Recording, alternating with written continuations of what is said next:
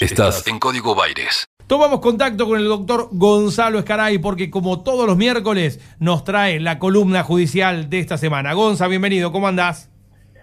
Buen día, Maxi. Buen día, Pili. ¿Cómo andás? Buen día. ¿Todo bien? ¿Vos?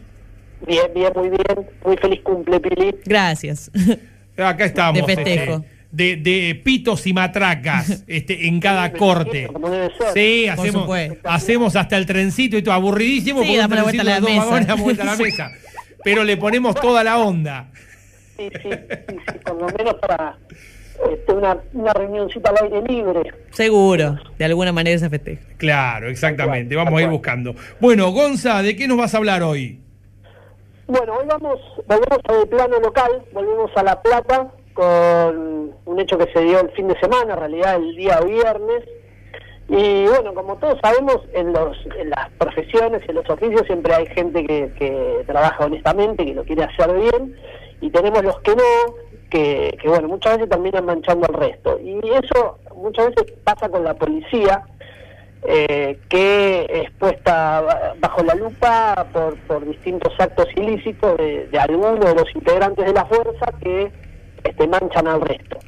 Y por eso quería charlar hoy con ustedes el caso que se dio, un caso más de extorsión este, Claro. por parte de policías que se dio en la subcomisaría de, de la Unión el pasado viernes 30 eh, con el titular, es decir, el subcomisario y dos oficiales que, que se desempeñaban hasta ese momento en esa en la subcomisaría de calle 137 y bueno lo que pasó puntualmente es que eh, en un allanamiento que se realizó por drogas los policías que intervinieron le pidieron una suma de dinero a los a los involucrados para este, dejar todo ahí, digamos, dejar el allanamiento cajoneado y comunicar este, a la fiscalía que no, no se tuvo éxito eh, con la diligencia y le solicitaron un hombre el pago de- a un hombre el pago de 80 mil pesos. Es la forma más clásica, además, ¿no? Es decir, ¿no? Claro. la más clásica, la más fácil de todas. extorsiva de, de- de los policías corruptos. Es decir, este, en algunos allanamientos se trabaja bien, pero en otros no se hace así y se llega a estas cuestiones de que para que quede todo acá le piden una suma de dinero, muchas veces las personas acceden y otras veces optan por este, denunciarlo como fue en este caso, porque una mujer eh, se presentó en la, en la fiscalía. Recordemos que las denuncias se pueden hacer tanto en la comisaría como en la fiscalía, allá en calle 756 y 57, porque obviamente si tenés que denunciar a un policía no lo vas a, a hacer en, en una comisaría, Claro. o si lo haces vas a ir con desconfianza. Entonces, te va a tener la posibilidad de este, hacerlo en, la fiscalía, que se recibe de manera directa la denuncia y ya pasa a la fiscalía de turno. Este, en este caso era la, fiscalía número 5 del doctor Menucci, que este, se pusieron rápidamente a trabajar en el caso y acordaron que se realice la entrega del dinero, eran 35 mil pesos, pero lo que hicieron previamente fue marcarlos, es decir, le sacaron fotocopias a los billetes con que se iba a pagar para ver el número de serie y así después constatar que correspondían al pago que se hizo. Entonces, este, bueno, se copiaron esos billetes, la persona fue, esta mujer fue, se presentó en la comisaría, realizó el pago a, a los dos este, oficiales que estuvieron involucrados en su momento en el, en que se desempeñaron en el allanamiento, que le pidieron esa suma de dinero y después de manera inmediata el personal de la fiscalía que había coordinado con asuntos internos, que es quien administrativamente tiene que controlar a, a la policía, y eh, el allanamiento ahora se realizó justamente ahí. De esa manera se pudo encontrar los billetes y también en la oficina del subcomisario, por eso también se lo vinculó en el delito el, el celular de la mujer que también había sido solicitado.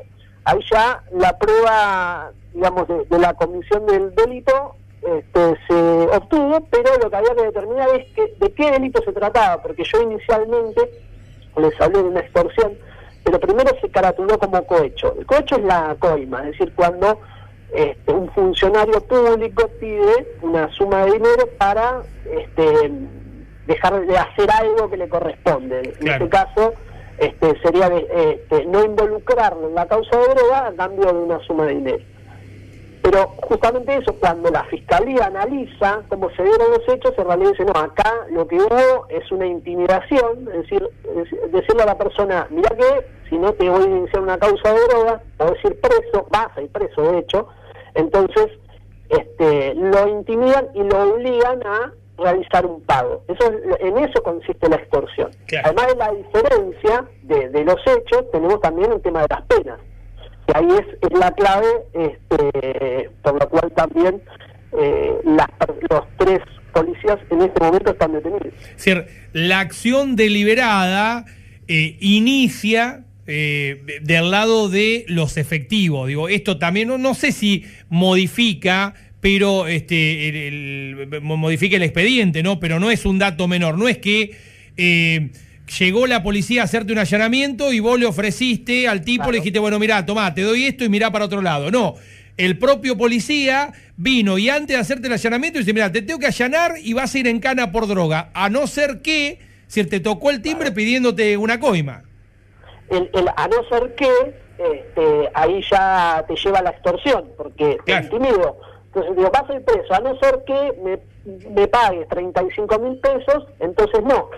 Entonces ahí, esa es la diferencia principal. Claro, si la persona justamente le hubiese ofrecido dinero y este, la, la que estaría imputada además de, de la causa de droga sería la persona que lo ofreció. Claro, claro, claro, Eh, exactamente. pero en este caso lo, lo que se dio es esta intimidación previa, entonces ahí es que la, la fiscalía opta por caratularlo, como dice, calificarlo legalmente como una extorsión, que parte el mínimo de cinco años, con lo cual, si el día de mañana es condenado, sería de cumplimiento efectivo.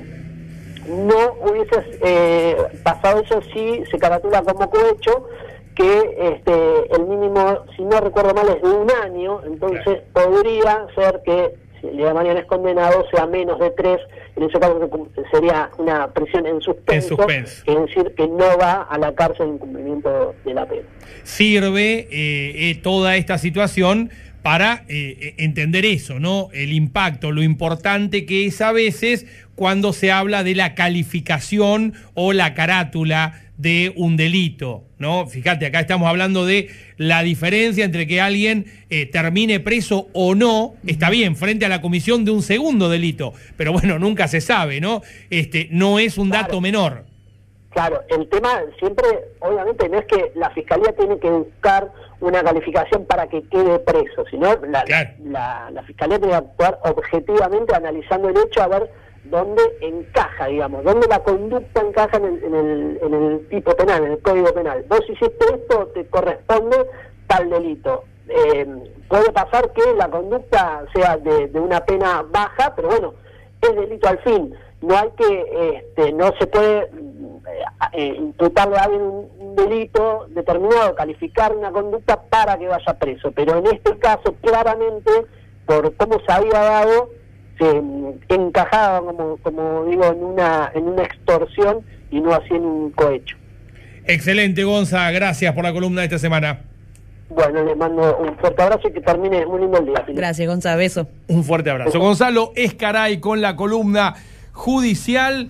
Eh, siempre es interesante, ¿no? Meterte con eh, estos casos. A mí me gusta mucho cuando eh, Gonzalo nos regala algún análisis de caso.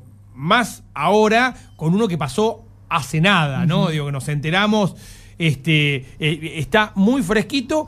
Y todas las derivaciones que puede tener un hecho que es el más clásico este, apriete de la policía. ¿no? Sí. El más. Parece una locura que siga pasando con los mismos mecanismos y demás. Bueno, ocurrió. El equilibrio justo entre música e información. Está en Radio La Plata. El nombre de tu ciudad. Tu ciudad.